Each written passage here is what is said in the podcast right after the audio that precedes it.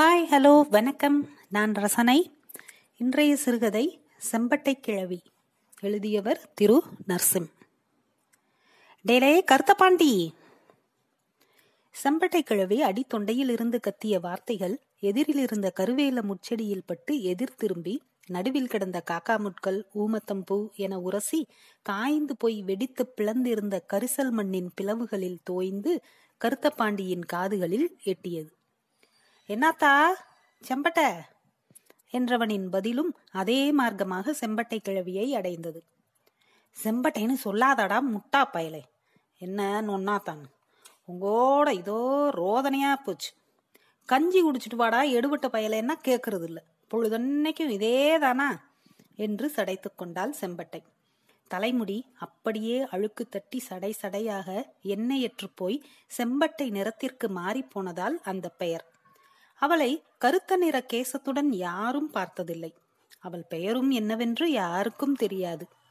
ஒடிந்து விடும் தேகம் சுருக்கம் சுருக்கமாக தோல் சற்று பார்வை மங்கிய கண்கள் குரல் மட்டும் தீர்க்கம் அதைவிட முக்கியமாய் காதுகள் இரண்டிலும் தொங்கிய தண்டட்டி. காது வளர்த்து தண்டட்டி இட்டு அதன் அசைவிற்கொற்ப அவள் பேசுவது நன்றாகத்தான் இருக்கும். கருத்தபாண்டி செம்பட்டையின் மகள் வயிற்று பேரன். பிறந்த அன்றே தாயை இழந்தவன். கருவாக உருவான அன்றே அவனது தந்தை அத்துக்கிட்டு போனவன். கிழவிதான் கருத்தபாண்டிக்கு எல்லாம். மதுரையில் இருந்து இருபத்தி ரெண்டு கிலோமீட்டரில் இருக்கும் காரியாபட்டி தான் அவர்களுக்கு எல்லாம். அவர்களின் உலக நீல அகலம் இந்த பக்கம் விருதுநகர் மல்லாங்கிணறு இந்த பக்கம் கூத்தியாருக்குண்டு அதிகபட்ச விழாக்கோலம் என்றால் விருதுநகர் மாரியம்மன் திருவிழா.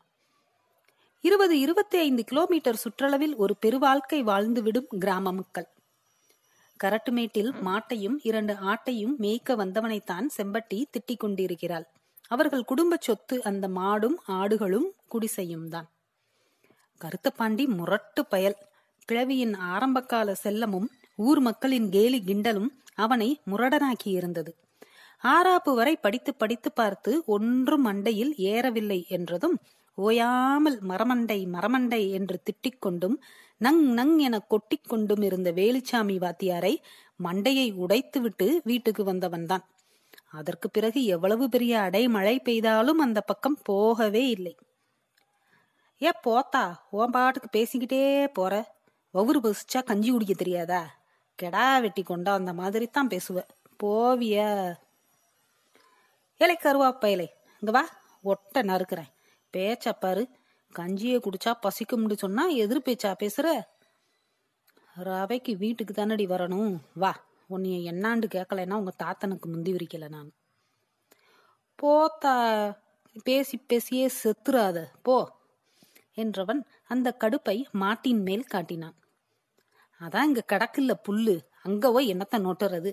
என்று மாட்டை அதட்டிக்கொண்டே பிடிகயிரை ஒரு சுண்டு சுண்டி இழுத்தான் எஜமானனின் கோபம் உணர்ந்த மாடு தலையை ஆகாயம் நோக்கி ஆட்டி மறுபடியும் மேயத் தொடங்கியது. தூரத்தில் செம்பட்டையின் முதுகும் தண்டட்டி ஆட்டமும் கைகள் காற்றில் அசைவதும் அவள் இன்னமும் வசவு சொற்களை முடிக்கவில்லை என்பதை உணர்த்தியது. சிரித்துக் கொண்டான் கருத்தபாண்டி கிழவி என்றால் அவனுக்கு உயிர். அம்மா அப்பா தாத்தா என அனைத்துமானவள். ரோட்டில் எவனாவது ஏதாவது சொல்லிவிட்டால் அவ்வளவுதான். உண்டு இல்லை என்றாக்கி விடுவாள். எவ்வளவு உடம்பு சரியில்லை என்றாலும் இவனுக்கு கஞ்சி ஊற்றாமல் இருக்க மாட்டாள். முட்டி மோதி ஏதாவது ஏற்பாடு செய்து சாப்பிடுறாசா என்று சொல்லி தலையை கோதி விட்டுத்தான் படுப்பாள். ஆனால் அந்த செம்பட்டை முடி மட்டும் பிடிக்காது. ஒரு நாளும் கருத்தப்பாண்டி அவனது அம்மாவை நினைத்து அழுததில்லை. கிழவியின் அன்பு அலாதி அப்படி. என்ன? பாண்டி பயலாடாது? கிளவி கூப்பாடு போட்டுக்கிட்டே போகுதேடா. வரப்பில் நின்று கேட்ட கோயில் கட்டி முருகனை ஏற இறங்க பார்த்தான் கருத்தப்பாண்டி. ஏ கோயில் கட்டி ஏயா நீ வேற என்னத்தையாவது சொல்ற? வவுத்து நோவியா? நேத்து சும்மா இல்லாம சரக்க போட்டு இஞ்சிய வேற கொடுத்து விட்டாங்கயா ஏன் நீயும் தானே இருந்த? கடம்பட கடம்பட இருந்தப்பா வயிறு. காணாதவன் கண்ட மாதிரி அந்த ஊத்து ஊத்துனா சொன்னா கேட்கணும்டி இங்க வரப்பா சமீந்தார் பேசுறாரு. ஏலே கோயிலை கட்டி வாங்கி திண்டு திண்டு கோயில் கட்டின்னு பேராமலையாடா உங்களுக்கு. செம்பட்டை கிளவி சொல்லுச்சு. நீ என்னடா கோயில் கோயிலா கட்டி விட்டவே மாதிரி பேசுற? விடப்பா ஓன் கூட பேச முடியுமா? இதுல உனக்கு கல்யாணம் வேற பண்ணணும்னு சொல்லிக்கிட்டு கிடக்கா கிழவி. உனக்கு வாக்கப்பட்டு வரவள நினைச்சாதான்ப்பா பாவமா இருக்கு. அடியே கோயில் கட்டி விட்டேன் டங்குவாரு அந்து போகும். ஓடியே வயிறு ராணி கணக்கா வச்சுக்கிருவோம்டா நாங்க. இப்படிப்பட்ட பேச்சை யாராவது புதிதாக கேட்க நேர்ந்தால் ஐயோ ஏதாவது வெட்டுக்குத்து ஏற்பட்டு விட போகிறதே என பயந்து போவார்கள். ஆனால் இதெல்லாம் அன்பின் வெளிப்பாடு. சக மனிதனின் அந்தரங்கம் தெரிந்த ஆணவ அன்பு. வெயில் இறங்க ஆரம்பித்தது. அந்த இடத்தின் அமைதி ஏதோ செய்தது. ஆள் அரவமில்லாத கரட்டு மேடு. வெடிப்புகள் உண்டான பூமி. ஆங்காங்கே புற்கள். பீடி துண்டுகள். நிறைய பீடி துண்டுகள் கிடந்த இடங்களில் கூடவே உபயோகித்து எரியப்பட்ட பான்பராக் பாக்கெட்டுகள். கையில் இருந்த குச்சியை தட்டிக்கொண்டே கருத்த பாண்டியும் கோவில் கட்டியும் பம்பு சட்டும் கிணறும் ஒட்டியிருந்த இடத்தில் வந்து அமர்ந்தார்கள். மோட்டர் ரூம் என்று சொல்லப்படும் அந்த இடத்தின் ஜன்னல் வழியே இருட்டு மட்டும் தெரிந்தது. கிணறு என்றால் பெரிய கிணறு. படிக்கட்டுகள் இருக்கும். நடுவில் மோட்டருக்கு செல்லும் பைப். கிணற்று நீச்சல் தெரிந்திருப்பது என்பது ஒருவித வரம். அந்த அகலமான கிணற்றில் சர்ரென்று சர்வ ஜாக்கிரதையாக பம்பில் படாமல் வில்லில் இருந்து விற்றென்று கிளம்பும் அம்பு போல பாய்ந்து அதே வேகத்துடன் நீரின் ஆழத்துக்கு சென்று பிறகு கைகளை மேல் நோக்கி அழுந்த வேண்டும். அதாவது உள்ளங்கைகள் வானத்தை பார்த்து சல்லென்று மேலே வந்து விடுவோம். பிறகு நீரில் நிற்க அந்த கைகளின் அசைவும் கால்களை மீன் போல ஆட்டிக்கொண்டும் இருக்க வேண்டும். நேர்த்தியான வீரன் என்றால் வாழ்த்தடித்து குதிப்பவன். கிணற்றில் வாழ்த்தடிப்பது கொஞ்சம் கவனமாக செய்ய வேண்டிய ஒன்று. குளத்தில் எளிதாக வாழ்த்தடித்து விடலாம். கிணற்றில் அடிக்கும்போது கவனம் சிதறினால் விளிம்பில் பட்டு நாடி பிளந்து விடும். மோட்ரூம் ரூம் பக்கத்தில் சற்று இலைப்பாரிய இருவரும் பொழுது சாய துவங்கியதை மோட்ரூமின் ரூமின் பக்கவாட்டு நிழல் கிணற்றில் இறங்கியதை பார்த்து உறுதிப்படுத்திக் கொண்டு கிளம்பினார்கள். ரவைக்கும் வந்த பக்கம் வாப்பா. வீரண்ணனும் செந்திலும் வருவாங்க இந்த மடம் இல்லைன்னா சந்த மடம். அங்கனதான் வரணும். வாரணப்பா. மாட்டை கொண்டு போய் கல்லில் கட்டினான். மாடு கட்டுவதற்கென்றே செய்யப்பட்ட கல். அதாவது நடுவில் கடைந்து ஓட்டை போடப்பட்ட கல். மாட்டை கட்டுவது என்பது ஒரு கலை. சரியான இடைவெளி விட வேண்டும். இல்லை என்றால் மாடு அமரும் பொழுதும் எழும்பொழுதும் கஷ்டப்படும். சற்று அதிகமாக இடைவெளி விட்டால் அவ்வளவுதான். அசைந்து கொடுத்து கொண்டே இருக்கும். அதுவும் அந்த முடிச்சு இருக்கிறதே. இடவளமாக ஒரு சுத்து. மீண்டும் கயிறு போன பாதையில் திருப்பி ஒரு இழு. அவ்வளவுதான். லேசாக இழுத்தாலே கட்டிவிடலாம். கலட்டியும் விடலாம் கொஞ்சம் தப்பாக போனாலும் பிரம்ம முடிச்சாகி போகும். எளிதில் கலற்ற வராது. மாட்டை கட்டிவிட்டு முதுகில் செல்லமாக ஒரு குத்துவிட்டு நல்ல தீனிய கண்டா மேயிற நகர தெரியாதோ? என்று அதனோடு பேசிக்கொண்டே வந்த கருப்பு கையோடு குளித்தான். சோப்பு கீப்பெல்லாம் கிடையாது. அவனை விட சற்று கருப்பாக இருக்கும் வெந்நீர் அண்டாவிலிருந்து நாலு சொம்பு. தலையில் ஊற்றிக்கொண்டு வெறும் கையை வைத்து உடம்பை ஒரு தேய் தேய்த்து விட்டு மீண்டும் ரெண்டு சொம்பு. அவ்வளவுதான். குளியல் முடிந்து போனது. பல சமயங்களில் கைலி முழுவதும் கூட நனையாது. ஏ கலவி சோத்த பொடுத்தா பசிக்குது? என்றவனை செம்பட்டை கிழவி ஏற இறங்க பார்த்தாள். என்னவா வச்சிருக்கு ஏன் மூஞ்சியில? இப்படி பாக்குற என்ன முடியுது செம்பட்டை செம்பட்டையாவும். ஐய இன்னைக்கு உங்க அம்மா பிறந்த தனம்டா. சிரிக்கி மவ உனைய பித்து போட்டு போய் சேர்ந்துட்டா. இன்னைக்கெல்லாம் இருந்தா மவராசிக்கு நாலு கழுத வயசு. நொய்யி நொய்யி நொய்யின்னுட்டு போத்தா அதான் போயிட்டா இல்ல சோத்த போடு. கருவாட்டு குழம்பும் வெஞ்சனமும் கமகமத்தது. உங்க ஆத்தாளுக்கு பிடிக்கும் யாது? சாப்பிடு. ஏதோ நினைத்தவனின் கண்கள் லேசாக கலங்கினாலும் சமாளித்துக் கொண்டு சாப்பிட அமர்ந்தான். தண்ணீர் வைக்க குனிந்த கிழவியின் செம்பட்டை கேசம் அவன் முகத்தில் முட்டியது. அவ்வளவுதான்.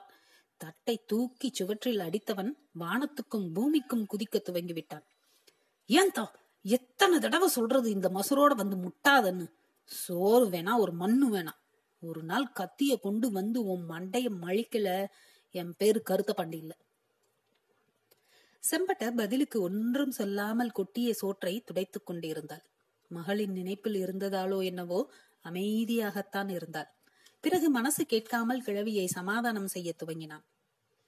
ரவைக்கு வெளியில கட்டிலேயே படுத்துக்கிறேனாத்தா. நீ தூங்கிரு.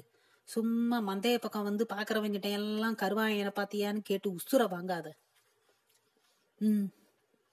ஏய் கிழவி என்ன? ஒன்னும் சொல்லாம இருக்க? கோவமா? மேலுக்கு சோகம் இல்லையா? ஏய் என்னத்தா பண்ணுது? அடப்போடா எடுபட்டவனே. போ. அப்படி சொல்லுடி என் கரகாட்ட கனகா. அப்பதான் சந்தோஷமா போவோம். மந்தை. தெரு விளக்குகளே நாற்பது வால்ட்ஸ் பல்பு போலத்தான் மினுங்கிக் கொண்டிருக்கும். எல்லா ஜனப்பிரதிநிதிகளின் சிலைகளும் எல்லா ஜாதி பிரதிநிதிகளின் சிலைகளும் இருக்கும். சில சிலைகளுக்கு கம்பி கட்டி பாதுகாப்பு ஏற்பாடுகள் செய்யப்பட்டிருக்கும். வரட்டு வரட்டு என்ற சத்தத்தோடு மணலை ஒரு இரும்பு சட்டியில் வாட்டி அதில் கடலையை புரட்டி சுட சுட கடலை வியாபாரம் நடக்கும். ஒரு ரூபாய்க்கு பெரிய முக்கோண பொட்டலமாக கிடைக்கும். வாங்கி பொட்டலத்திற்குள் கையை விட்டால் மிக சரியாக ஒன்பது கடலைகள் தான். ஆனாலும் அந்த சூட்டிற்கும் மண் வாசனைக்கும் ருசி அப்படி இருக்கும். பக்கத்திலேயே வாழைப்பழ வண்டி. கிராமத்து முரட்டு வேலைக்காரர்கள் நிச்சயமாக வாங்கி திங்கும் பழம் இது. சத்துக்கு சத்து. தூசு துப்பை அடித்து வெளியே எடுத்துக்கொண்டு வந்துவிடும். மறுநாள் காலை என்பதால் வாழைப்பழம் சாப்பிடாமல் இருக்க மாட்டார்கள் வெளி வேலையாட்கள். டீ கடைகளும் மிக்சர் கடைகளும் அருகருகே இருக்கும் இடம்தான் பஸ் ஸ்டாண்ட். எப்பொழுதாவது வந்து நின்று மக்களை இறக்கிவிட்டு போகும் பஸ். வேலை முடிந்து கையில் தூக்குவாளியுடனும் டிஃபன் பாக்ஸுடனும் முக்கியமாய் வாட்ச் கட் கொண்டிருக்கும் கையை உடலை விற்று சற்று தள்ளி வைத்துக் கொண்டு நடக்கும் அன்றாட மக்கள். அதில் பாதி பேர் டீ கடைகளில் நிற்கும் தெரிந்தவர்களிடம் அரட்டையில் ஐக்கியமாகி குவார்டரில் தான் வீட்டிற்கு போவார்கள். ரெண்டு ரூபாய்க்கு கடலை வாங்கிய கருத்தப்பாண்டி ஒவ்வொரு கடலையாக எடுத்து தோலை தேய்த்து ஊதிவிட்டு தின்று கொண்டே மந்தையம்மன் கோவில் இளந்தாரி கல்லில் அமர்ந்தான். இளந்தாரி கல் என்பது பூமி உருண்டையை சிறிதாக கல்லில் செய்தது போல் இருக்கும். சிறிது என்றால் ரொம்ப சிறியது இல்லை. சாதாரணமாக அதை அசைக்க கூட முடியாது. அந்த கல்லை தூக்கி தோள்பட்டை வழியாக பின்னால் போடுகிறவனுக்குத்தான் பெண் கொடுப்பார்கள் அந்த காலத்தில். அதனால்தான் அதற்கு இளந்தாரிக்கல் என்று பெயர். கையிலேயே லாபகமாக இறக்கிவிட்டு அமர்ந்தவன் சகாக்களுக்காக காத்திருந்தான். கடலை பொட்டலம் எடை இழந்து கொண்டிருந்தது. அதாராவன் செம்பட்ட பேரனா? ஆமா பெருசு. என்னவா? செத்த இங்க இங்கன வாடா. இந்த பெட்டியை தூக்கி விடு. எழுந்து வந்தவன் ஒரு கையில் அந்த பெட்டியை தூக்குவதற்குள் இறப்பா சும்மாடு சுத்திக்கிறேன். தலையில் பாரம் அழுத்தாமல் துணியை ஒரு நீவு நீவி வட்ட வடிவில் உருண்டையாக சுழற்றி தலைக்கு வைத்துக் கொள்வதுதான் சும்மாடு. என்ன பெருசு? இந்த கணங்கணக்குது போனத்தை எண்ணத்தை தூக்கிட்டு போறியா? அட வாய கழுவப்பா. நல்ல பேச்சா பேசப்பா. செம்பட்ட உன்னைய கையில தூக்கிட்டு உங்க ஆத்தால தூக்கி விட்டது இன்னைக்கு மாதிரி இருக்கு. வருஷம் ஓடி போச்சு. ஏதோ நினைத்தவன் ஒரு நிமிஷம் பெருசு. எங்க ஆத்தால பாத்திருக்கியா எப்படி இருப்பா? கிளப்பி கேட்டா அழுக ஆரம்பிச்சு போடுது. ராசாத்தி மாதிரி இருப்பாளப்பா. கண்ணும் மூக்கும் இன்னைக்கெல்லாம் பார்த்துக்கிட்டே இருக்கலாம். அதுவும் அந்த செம்பட்ட முடிக்கும் அது பேச்சுக்கும். விடப்பா காத்தோட போனவளை பத்தி என்னத்த பேச? செம்பட்ட என்று முதல் முறையாக பெருங்குரல் எடுத்து அழத் தொடங்கினான் கருத்த பாண்டி நன்றி.